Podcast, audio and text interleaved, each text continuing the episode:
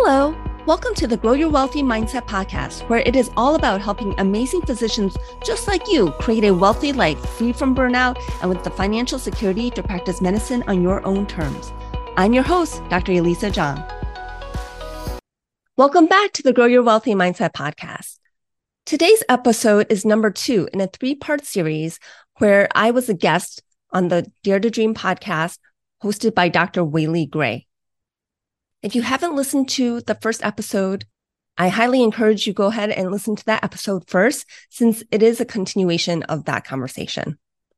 This episode was recorded 2 years ago in October 2021, before the Grow Your Wealthy Mindset podcast existed. I hope you enjoy. Thanks for listening. Welcome back to another episode of the Dare to Dream Physician Podcast. I'm so excited today to continue part 2 of a 3-part conversation with our guest, Dr. Elisa Chiang. She is an MD, PhD, an ophthalmologist and oculoplastic surgeon. She's also a life coach and founder of Grow Your Wealthy Mindset. If you missed last week's episode, please add that to your queue after you're done listening to this one. She talks about her journey as a medical student, a graduate student, a resident, fellow, and attending, the struggles she had along the way, and how she was able to change her mindset and find transformation and contentment without changing any of her circumstances yet. She did eventually decide to change her job, but that was really the icing on the cake after she changed her mindset. And today I'm excited to continue that conversation. So stay tuned. You're in for a treat.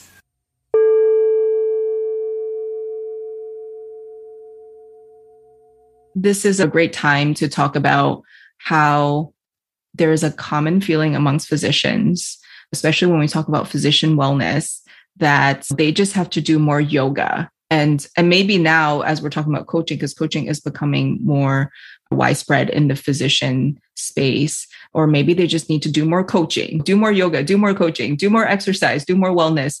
And I think physicians can sometimes resent that because they're like, okay, here I am feeling the weight of the system. And maybe now after coaching, they don't feel like they have to carry the whole weight of the system, but the system hasn't changed. Maybe their thoughts around it have. And so the question would be, do they have to stay in a system like that? Or are we telling physicians to just change themselves? Or are we also empowering physicians to make a bigger impact, or maybe to just make a change in their life? And I like how in your example, you did go through intensive coaching and even did the coach training and went through a life transformation. But you also, after that, you also made a change in your life by choosing to go to another job. Yeah, I was reading an article recently where, I don't remember, it was 2019 or 2020, where we've just transitioned from more physicians working for corporations instead of working either for themselves or for another physician. And that, I think, is actually a bad thing for medicine.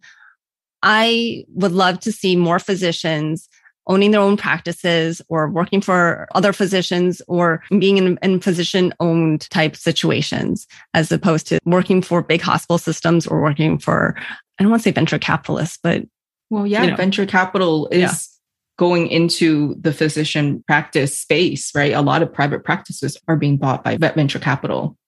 Yeah. And I'm not saying it's wrong to work for a hospital. I mean, there are some people who work for hospitals and love their position. And there are hopefully hospitals that still treat their physicians well. And I know that even within my hospital, things are a little different between different departments. But I do think for physician autonomy and for our own choice, it is best when we actually have a seat at the table of how healthcare, how the system works.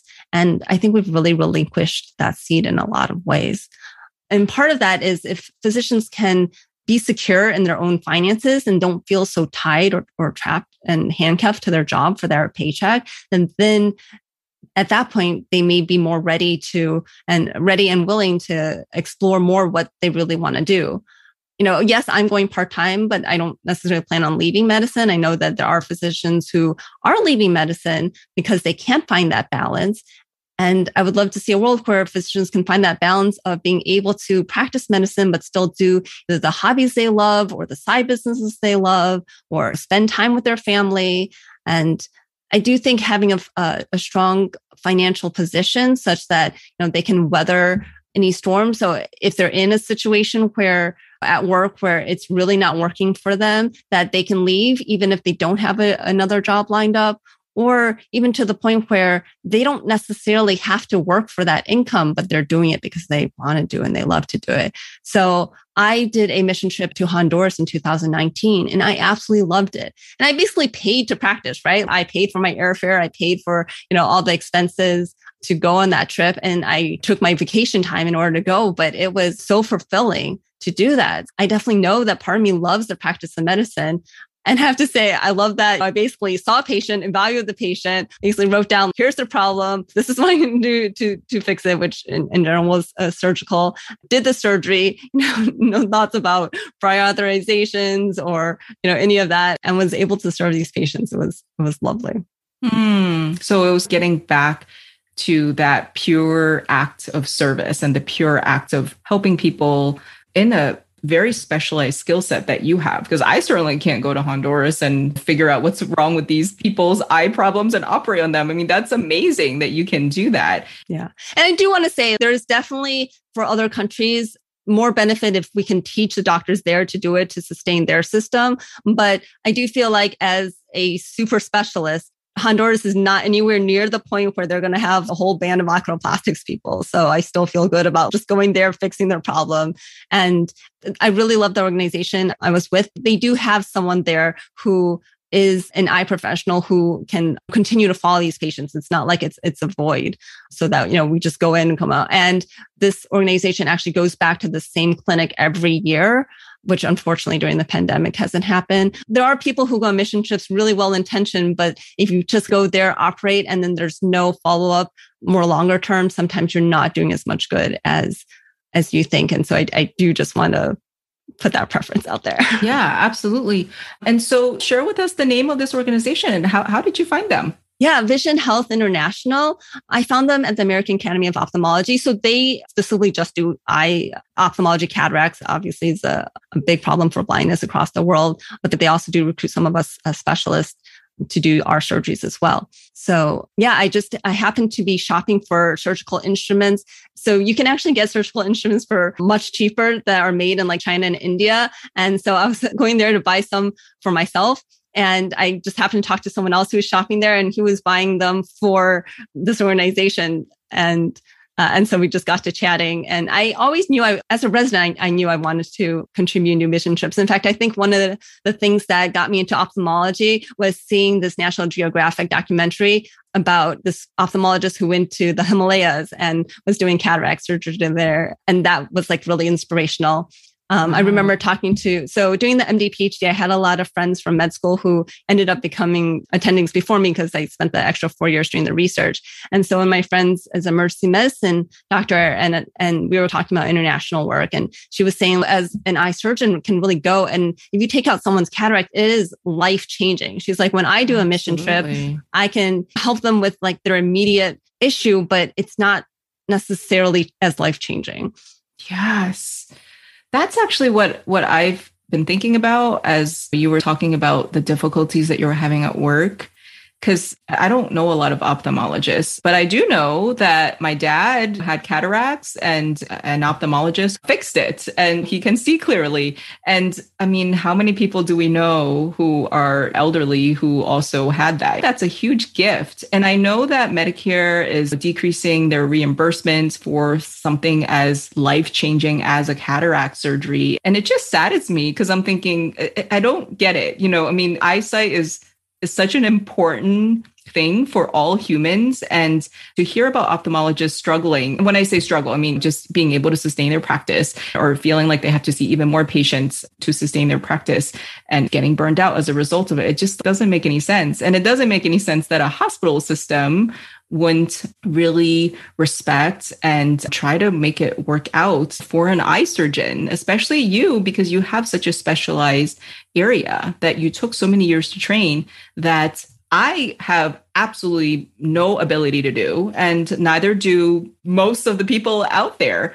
And so it's just kind of saddens me. And I love how going on this missions trip or even thinking about the impact that you can make in such a short time that connects you back to your skills and your love of why you went into your field. It's a message that all physicians need to hear, because it seems like the narrative that many physicians have, and part of their contribution for burnout and having physicians in this country having such a high rate of burnout, is them feeling disrespected, them feeling like they have no control over their work anymore. And when you think about going to another place that's totally different from our system and just serving, just practicing medicine there and helping the people in those countries, you realize what value you bring. It doesn't have to be ophthalmology, but really medicine in general and all the skills that all of us as physicians have. It's a really highly specialized skill set that most of the people in this country don't have, and certainly even less of the people in the world have. And it just reminds me how valuable we are, and how, despite how we may feel in our day-to-day life about our value and our skills as a physician, that something like a missions trip really can be a reminder for us. Actually, I want to put a plug in, because with the group that I'm at, we do have non-physician volunteers come. Obviously, we do have nurses to help with like recovery and all that part of the surgery, but we also just have people who come to go out into the community and check people's visions.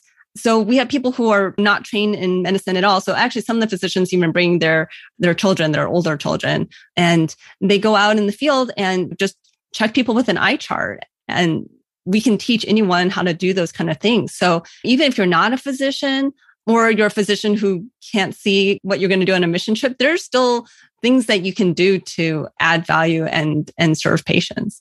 Yeah, that's great.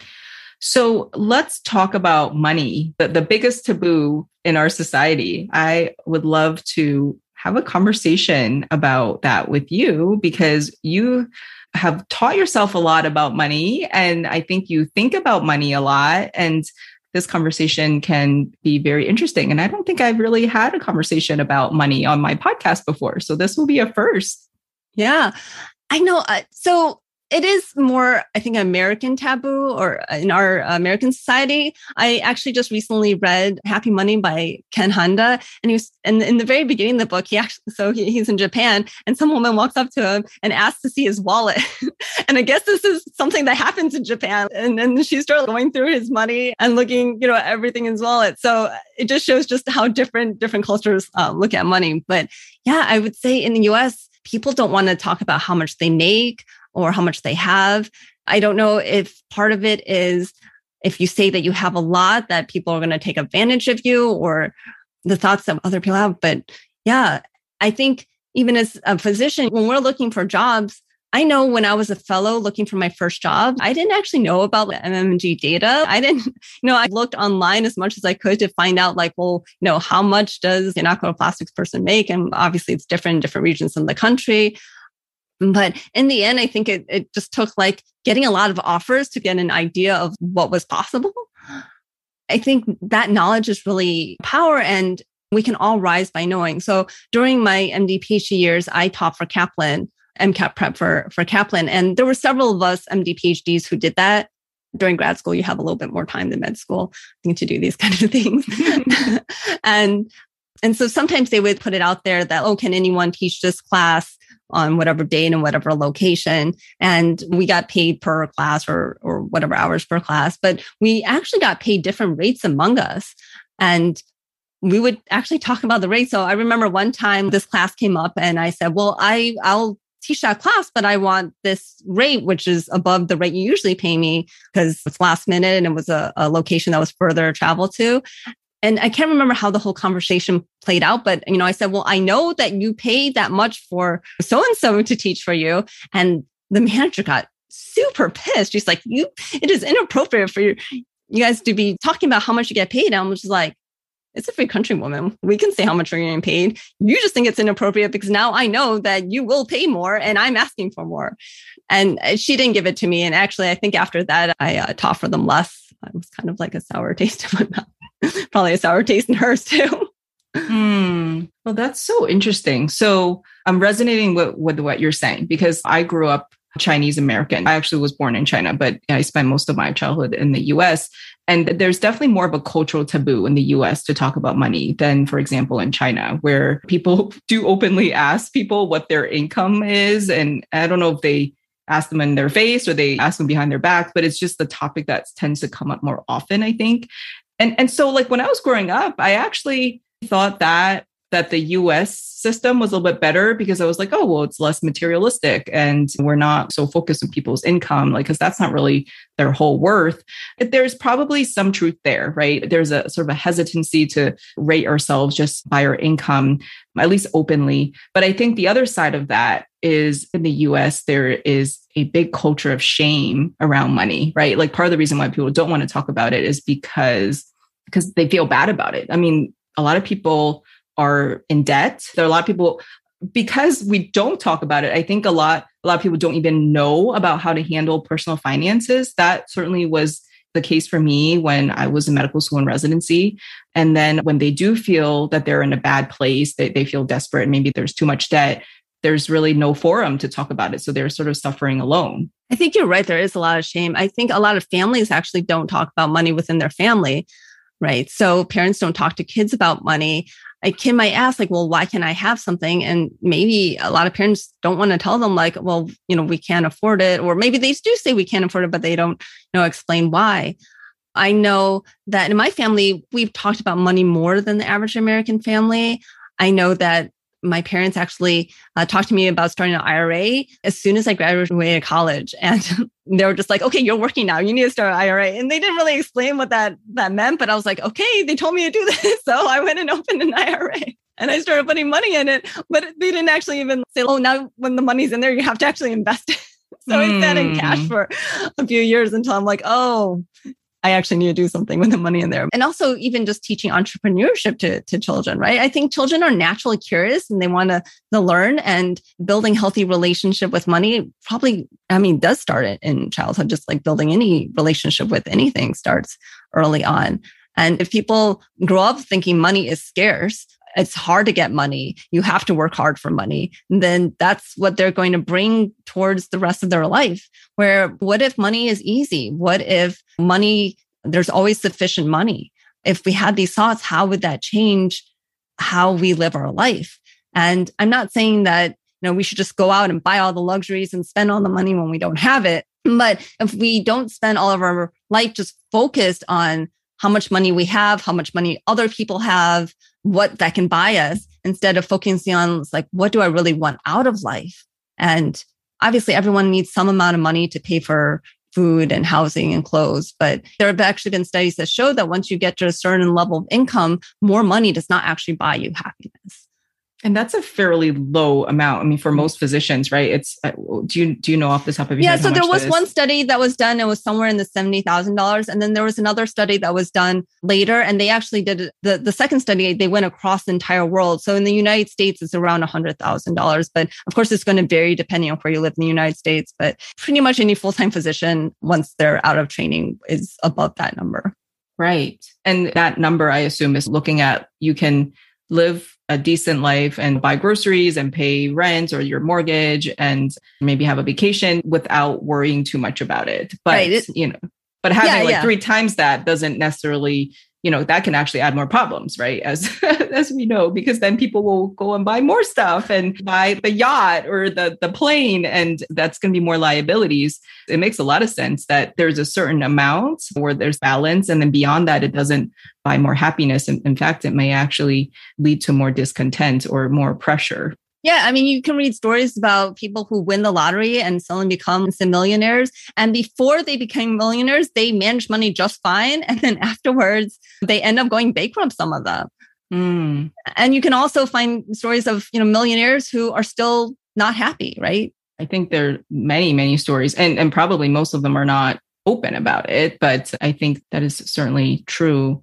Yeah. If you have a mindset of scarcity around money, no amount of money is going to make you actually feel secure. Yeah, can you explain that a little bit? You had mentioned that before. And I'm thinking about everyone's money origin story. And I think for physicians, we're a very diverse group, right? And there's many physicians that I know that came from no money at all. Their parents couldn't contribute anything for their college tuition or the med school tuition. And then there are other physicians who maybe were the children of physicians or other high income earners and had more security in their finances growing up. And that doesn't necessarily mean that they had a financial education from their parents, but at least their parents were able to provide for them financially in certain ways. And there's, of course, a wide spectrum, right? There may be parents who have the means, but didn't provide it for their kids or the other way around. And so I think that's part of the difficulty with talking about money, because when you just make a statement, it's almost like there's usually an inherent assumption in there. And so if we say like money is scarce, like that might speak to certain people, but maybe not other people. And, or even we make a statement like, oh, we should all save and invest.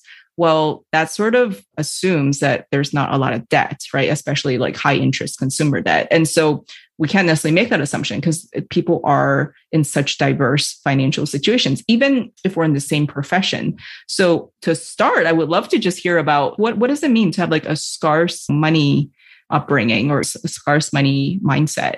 So yeah, when I talk about like having scarcity around money, it's just the mindset that there's never enough money, or it's always going to be hard to have money or get money. You have to work hard for money. Those are the concepts around people who just have a scarcity mindset around money, as opposed to abundant mindset about money is, well, I can always earn more money. There's always enough money. I have enough. Someone who has a scarcity mindset towards money, they could be making a ton of money, but their money could be, it just flows away from them just as soon as it gets to them. Or maybe they actually have a ton in their bank accounts, but they still just don't feel secure with that money. They think that having more money will give them security, but it's really your thoughts about security that actually give you security, right? So for some people, they think, oh, if I had $1 million, then I would be rich and everything would be great and secure. And then there are other people like, well, $1 million isn't enough. If I had $1 million at a 4% withdrawal rate, that's only $40,000 a year. How could I possibly live on $40,000 a year? Well, I can tell you there are a lot of families in the United States that live on $40,000 a year or even less. So, it's all really relative, but it's all goes back to our money mindset and how we think about money. And also, somewhat what we want in this world, right? There are people who love cars and they may buy like whatever Tesla model or whatever fancy Porsche or Ferrari. And that does bring them a lot of happiness because they just really love cars. And maybe that is an appropriate place for them to spend money. Whereas for me, I'm not a car person. So it would not make me happy to spend $100,000 on a fancy whatever car. But there may be some physicians who, as an attending physician, think, well, what would it look like if I drove a Honda Civic, which is actually what I do drive? And they feel like, well, no, I should have a BMW or an Audi or some kind of fancy luxury car to show off my attending status. But what's that really getting for them? If you're purchasing something just to, what's that phrase? Living up with the Jones? Keeping up with the Joneses. Yeah. Yeah. So if you're just trying to keep up with the Joneses, are you really going to be happy? Is that a good way to actually spend your money? So, those are all the things you can think about when it comes to money mindset.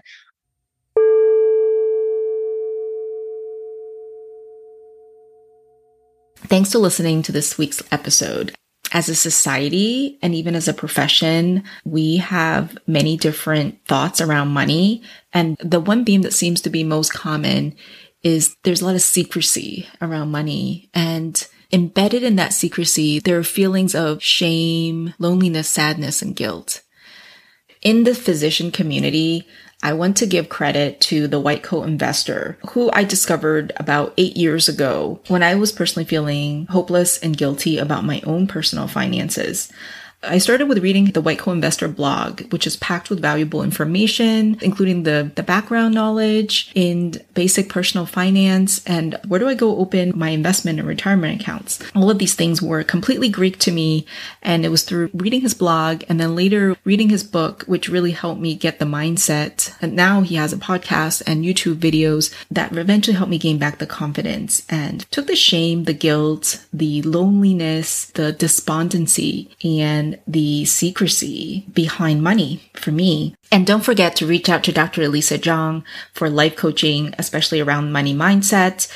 You can find her at growyourwealthymindset.com, and I'll leave all the ways that you can reach her, including the website links, in the show notes. I look forward to sharing the next episode with you. It'll be the third part of our amazing conversation where we'll continue to dig deeper into money mindset, as well as talk about the FIRE movement. And for those of you who may not be familiar, FIRE, F-I-R-E, stands for Financial Independence, Retire Early. So stay tuned, everybody. It would be so good. If you enjoyed this episode, I would love it if you could share it with your friends and colleagues. And now for the disclaimer. I am not a certified financial planner, accountant, or attorney, and nothing I say should be construed as professional investment, tax, or legal advice. This show is primarily for your education and entertainment. I am a physician, but I'm probably not your physician. So if you need any medical advice, please contact your own physician. Thank you.